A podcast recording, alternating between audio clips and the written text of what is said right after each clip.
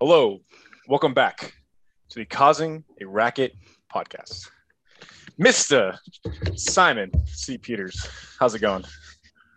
Uh, it's always going well when I'm on the podcast here with you, Kevin. How uh, how are you doing today on this fine? I Wednesday do hump enjoy every moment I have with you on the podcast. So glad we're keeping this going. Mm. It's been fun.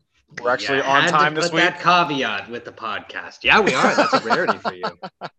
yes, we're finally doing some stuff less than a week interval. So yeah, uh, once again, apologies for not getting on top of this news faster, but we are getting more content by the day. So I, I it, it, calls for us to be doing more episodes. So That's the uh, beauty of a of a sport that only has one month of the off season. It's just constant, 365. Right. Well, you know what? We forgot to do this in February, but I want to lead off this episode with a dedication to Black History Month. Uh, I know it, it's actually March uh, 2nd, but you know, do want to give the month of February its credit for Black History Month because tennis is a sport that has celebrated Black history. And uh, yeah, Simon, I figure we could talk about. Sounds like it's both a favorite player of both of us, right, Mr. Arthur Ashe? Oh yeah, yeah. I mean, uh, look, I'll, I'll start it off with this, man. It's the, the fact that the off. stadium's named after him is great, but it's you, you mentioned this before, but uh, you know, as few people know this. I was in high school. We were watching a movie called "And the Band Played On," which is about HIV/AIDS, right? And at the end, they're showing all these people, and my teacher paused it on Arthur Ashe. He's like, "Who's this?" I said, "That's Arthur Ashe." Uh, winner in the non-open era and open era, uh, national champion, NCAA national champion for UCLA. And he's like, "How do you know so much?" I held up my tennis racket. He said, "Yeah, it's a damn shame that that's the only guy in here who knows who that is, and that's the only reason why." Oh, dude, it's absurd. Like, I think if you asked a random person, like on the street, or even just like a, an average sports fan, just in general, like, do you know who Arthur Ashe is? I think like 80% of people will say no. And it, it's, and it's kind of sad because one, there's an ESPY award named after him, right? The largest tennis, the largest tennis stadium that seats like the largest audience is named after him, right? Um, so I, I just, I wish this guy got more credit, and, it, and it's just, it's, it's, it's, it's a bummer, you know. And I don't me wrong, I'm glad that you know the King Richard movie has come out and kind of put tennis back on the map in terms of in the media. But and you know we we plan to do a you know an episodes later on about you know tennis in the media. But I I wish there the next movie for tennis would be an Arthur Ashe like biopic. I I just Dude, the guy has a remarkable story. I I mean, he's excellent long overdue. in every facet. I, I don't think a lot of people realize this, Kevin. Let me let me tell you a couple things here. First off, when he was growing up, had the same coach and mentor as the uh, another great black player, Althea Gibson.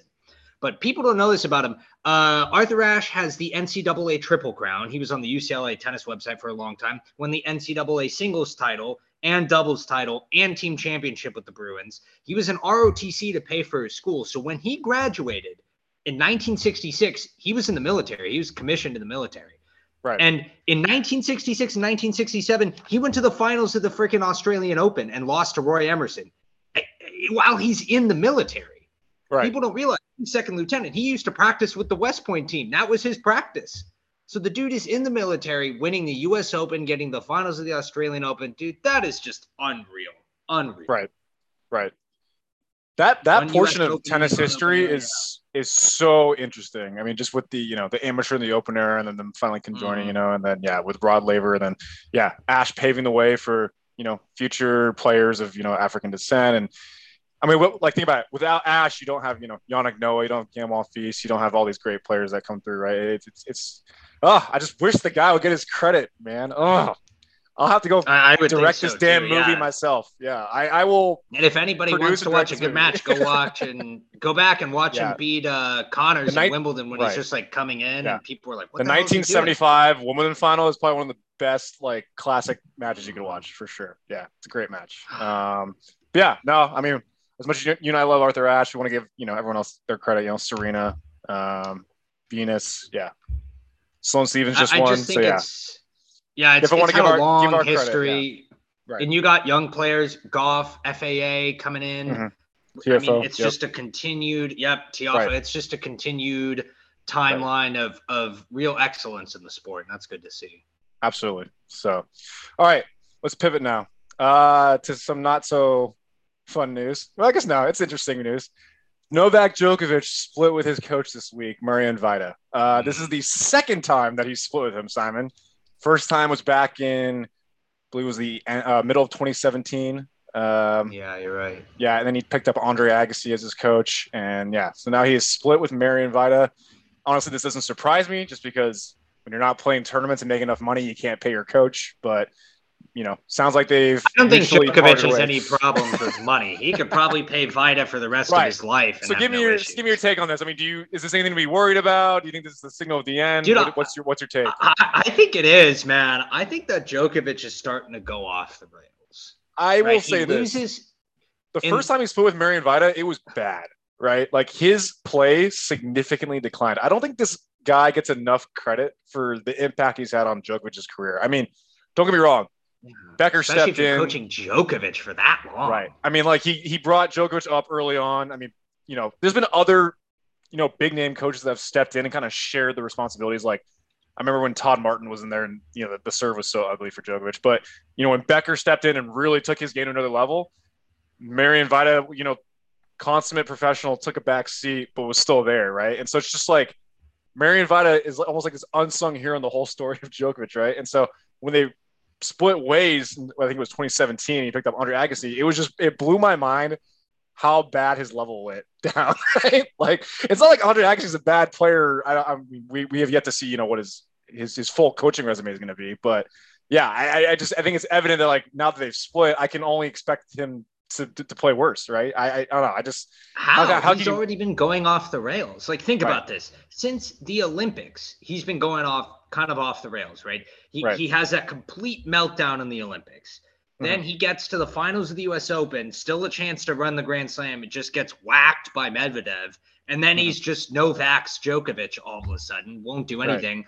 Comes back in Dubai, he's like, I'm feeling great. I'm in the best shape. I'm playing the best I've played in years and gets like spanked by Jiri Vesely, who granted was treeing out of his mind, but like, and then you make a coaching change. To me, it right. feels like Djokovic is starting to slide. He's starting to implode, and he's just reacting in the wrong way by throwing out probably one of the most stabilizing and consistent forces in his entire career. It doesn't seem right. Yeah, I it's it's it's it's eerie to me, man. Yeah, I just I feel like that's the guy that has always kind of kept. I mean, don't get me wrong, jo- Novak Djokovic has been very consistent in his performances. If we look at the big picture, right? like over the years, and so I just feel like this guy has been just as consistent as Djokovic's results. So it's just like I I, I kind of have to correlate the two, right? So uh, yeah, I hey we'll, maybe we'll he'll bring back Becker, dude. I love the. I was gonna say I would be curious to see who the next coach. I'd be dude. curious to see who the next coach is. Um, yeah, I, I really. I, I don't think it would be Becker, but. He may not. I mean, uh, but I think, I think remember like Djokovic... Radek Stepanek for a little bit or something. Yeah, I just like it's gonna be someone uh, weird like that. Yeah, it's just it's gonna yeah it's it's probably one of his buddies, you know, that just steps in and you know it's it's I'm, I'm, I'm we'll Do you remember when Stepanek so. wore that stupid referee shirt when he used to wear that stupid referee shirt? I remember when he I wore a San he... Jose Sharks jersey to the SAP Open when I was uh, I think I was in high school or something. Yeah, so uh, that yeah. guy is like I saw him playing one time in the Hamburg when I was a kid. I was watching on TV. My mom was like, "Does that guy do chewing tobacco? He keeps spitting on the court." I was like, "I don't know what that guy's deal is. I don't know." Just a weird guy in general. Yeah. I Anyways. hope he's not bringing back that guy. right. Uh, all right. Next topic. Obviously, you know, on this podcast we do talk to talk about hot topics and current world issues, and so given Russia has invaded the Ukraine, uh, the ATP and WTA have now taken a stance, and uh, Russian players will not be punished for playing, but they will not be allowed to compete under their flag. I imagine this is going to be very similar to the Olympics because you know the Russian Sports Federation was caught for doping, so you know Russian athletes can still compete in the Olympics and win medals, but you just compete under a weird insignia and name. Yeah. I think it's yeah, and so I, I imagine this is what's it's going to be the same thing, Simon. So yeah, give me give me your take. Uh, to me, excuse the language, but that's just a diplomatic circle jerk. Like, if they're allowed to compete, they're allowed to compete. It doesn't really matter if they're doing it. Well, I don't think you should punish the players. I, it's just, it's, it's, it's just Dude, like it's this weird situation. elephant in the room. Right? Yeah, it is. The Ukrainian with, you know, Tennis Federation asked them to. They asked the ITF to just ban Russians from competing. Period it's just crazy because in the uh. wake of Medvedev becoming world number one, right? It's just it's yeah, it's it's such weird timing, you know. And like and don't me wrong, like Andrei Rublev took a stance. Uh, you know, he wrote "No War" on the camera after he, one of his matches, and so I mean, like, yeah, I'll be. like I said, I don't that feel like doesn't the- end up in the gulag. right. I don't think the players should get punished, and I think this is just a way of the association saying, "Hey, like, you know, this is our way of Mhm. taking a stance without punishing the players." It's just, it's just, it's just like a weird. It's gonna be weird for a while for sure. And I'm not saying like, you know, we're. I I don't think. You know, I'm all for war, or I'm all for peace and no war, but it's just it's it's that weird elephant in the room that's just gonna be hanging over us for the rest of the season It's weird. sure. it's also yeah. unfortunate because tennis, like the Ukraine, has a really outsized presence in tennis for the size of the country and its presence elsewhere, right? So both Ukraine and Russia, I mean, I guess Russia's a big presence elsewhere, but they're really like serious hubs of tennis. Um, look, for me, man, it, there is going to be some weird stuff. Svitolina withdrew rather than play Yeah. Russians. I mean, it, it has. Um, definitely affected Svitolina and Yastremska. So I, I, I feel like I should have acknowledged yeah. that on the last episode, and We'll I get didn't. that so later. yeah, apologies for that. But um, no, I, it's definitely affected the players, and um, I can only imagine how they're feeling with their families in danger. You know, so um, it, it's just man. it's the whole thing is is like it's it's a strange situation and there's never going to be a good answer right no matter what the itf does someone's not going to be happy Mhm. and so I, I think that they've done what they can in a sense but also kevin look you got no you got no tournaments, no WTA tournaments in China or Russia. I think there's two in Russia, right? I think there's the which is crazy. Yeah, I mean, well. St. Petersburg just happened, right? Yeah, so now St. Petersburg. Okay, so St. Yeah. Petersburg did happen. You're right. Otherwise, it would have been St. Petersburg and the Kremlin Cup that were Right. thrown out. I mean, dude, you'd have 11 tournaments off the calendar for the WTA. Like, yeah, I man, mean, we at some point here. Not to sound insensitive, but we really picked the right year to start a podcast on tennis. Man, there's so much going on. It really is. Yeah, Like, I mean- comparatively speaking, yeah. there really is. Right. Uh, one of the goats can't won't play because of vaccination. Uh, yeah, no Chinese tournaments, no Russian tournaments. This is yeah, this is Mhm. quite the year, dude. So um, yeah, we'll continue to report on it and uh, give our listeners, you know, our takes and our opinions. But yeah, I do I do hope that the the situation comes to you know a peaceful res- resolution. So um, I, I, I think we all do. It's just sticky for tennis. right. So all right, let's get into a, uh, a happier topic. Uh, Simon, Mhm. you are on the hot seat this week. All right. All right. You all were right. three I for like three this. on your picks, Simon. Well done. I'll Well tell you done. right now, man. That was talk about. career better than mine at this point. It- it is. I don't have many picks though. I don't have many. Now I'll tell you what. It, it was kind of as we expected. Van Uytvanck cruised uh, two and zero. That was just, as I like to say, Zvonareva was a little old, too old, uh, never too old for a spanking apparently, because Van Uytvanck laid that out. Uh, Angela's Wow. displeased by that. yeah, I must say that's a, that's keep it G rated. I would have said it about the men too. There's nothing to say about. it. It's not like if Federer lost, I'd say never old for a spanking. There might be people who find that uh, very entertaining. The thought of Federer getting spanked. All right, uh, Fernandez, she beat Schmiedlova two and two. I think those are pretty easy. Yastremska and Bogdan yay for uh, yay for Lululemon. Let's go. Let's go, Lulu. That was that's a win. Yeah, Right. Yastremska. First off, she was crying at the end of her match, right? Obviously, Yeah, so that's the tough one. The That's the tough one. But- Yeah. Mhm. Dude, she fought off match points in the second set and the third set and won both tiebreakers 10 8. That's just nuts. I mean, and it was Mhm. ridiculous stuff here. So that was a hell of a match. I really liked what I saw there. There was a total sweat check. Uh, but, you know, it is what it is. I was picking up the slack in your absence, Kevin. Unfortunately, there's not as much uh, meat on the bone as we would like here in the middle of the week. But uh, is there are there any matches in particular that you're looking at here for me, Kevin? I got one for you. Uh, another right, WTA me. match. Uh, Hmm. Bouzkova versus Martic in Monterrey. Mm. Ah, God, you gotta love that. So here's the deal, right? Uh Bouzkova is kind of the classic. You watch her and you think, where did you learn how to play? Uh the strokes don't look that fantastic. Yeah, you're just kind of wondering. You're one to judge, was like, Simon. You're you're one to Oh judge. Oh God, Simon. mine are awful. But the first time I saw Bouzkova playing, I was like, is there a is my TV glitching? Like, why is her backhand like that? But you know what? She's been playing very well. Uh, she's been looking good. Uh, and she has the power, right? I like Martic. She's athletic, nice consistency, covers the court, uh, rolls the ball, uses it. I just don't see it happening. I think Bouzkova is playing way too well. I think Martic is kind of in the twilight, declining a little bit. At minus 137, I really like uh, Bouzkova here. I think that you take that. Uh, oh, sorry, minus 157. Uh, I don't want any degenerates out there to get mad and think I'm making up lines, Brian Stanbury style. So minus Correction. 157. I still like it. That's the way you got to hit it. Shout out former teammate Ryan Stanbury. Yeah. yeah, yeah. That guy will be he he would tell you to bet on the Super Bowl. He'd be like, take the Rams plus five. You'd be like, the Rams are minus. Does he listen to our pod? You- I'm curious if he listens to our pod. I don't know. We'll well, he probably will listen to that one and give me some, some crap. Bo does, so Bo might hear it and know what I'm talking about. Shout out? Bo Hart. Yeah. Mhm. There is right, so one are more thing picking? I wanted You're, to. pick- you're picking Bouzkova, Huh? right? You picking- Bouzkova, Bouzkova. Yeah, I got I it. do want to know that. We got we, we need to document this. We need to document this. All right. Next time we do, we're gonna have some more meat on the bones. You know what, Kevin? Right. There is one thing I wanted to go over here real quick about uh 60 seconds for me here.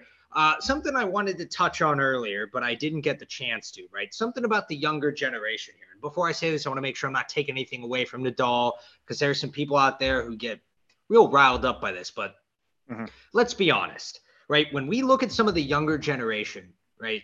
When we look at some of the behavior we see from a Medvedev or a Zverev or even some of the other guys, what that is at the end of the day is mental weakness. These guys don't have what it takes thus far. They haven't Wait, demonstrated that they have. What are you it talking about? Are you talking about Medvedev In- in losing? You're talking about in matches, Zverev just- beating a chair with a stick or racket. I mean. All of it, right? And I'm Okay, talking about yeah. the way it translates to matches. Look, Right. look, okay, yeah, Medvedev, sure, he won a major against Djokovic, who is like clearly going off the rails from everything we've seen thereafter, right? That's just Medvedev, I would say Medvedev, Medvedev's pretty mentally tough. I just think when he goes up against Nadal, it's it's it's a different. It's yeah, but then, Yeah. dude, but that's what it is. Look, let's. This is one I wanted to highlight. Let's look at Shapovalov, right? Anybody who Oh, watched oh, that yeah, match he's- objectively knows he had Nadal. That was his match, and he lost it. Right? Right. He lost it. So yes, Nadal A lot of people are 21. saying it, though, like- Congratulations. Serena's coach Patrick Mouratoglou, like he came out with a video and said he thinks Denis Shapovalov has reached sixty percent of his talent level, which I honestly like. It's almost validating what you're saying, which is like you're not even close to how you should be playing, right? Which is why Yeah, we get so and- and he frustrated with him, it. right? Yeah. So I mean, that, But that's that's- from but a he that's had from a that renowned match. source. So right. playing at his level he was playing at, he had the match. All he had to do Right. was make a couple shots and he couldn't do it.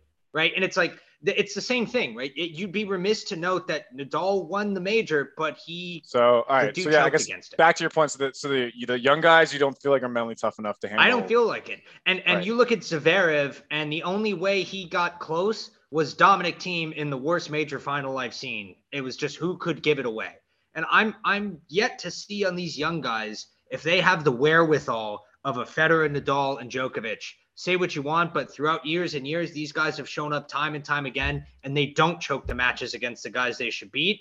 And then the guys that they are losing to that can beat them, they choke the matches away. And that's the difference between these guys. And until we see some of these younger guys stop choking, I don't think we're going to see anything different. Nobody's going to come and be Well- a 10 major winner out of the young guys. Well. So like, let's reel it back a bit. Don't get me wrong. I I'm very critical of these of these guys. You can go listen to you know ten episodes before this, and I'm ripping on somebody at some point. So I'm not. I, but I'm gonna say this in their defense.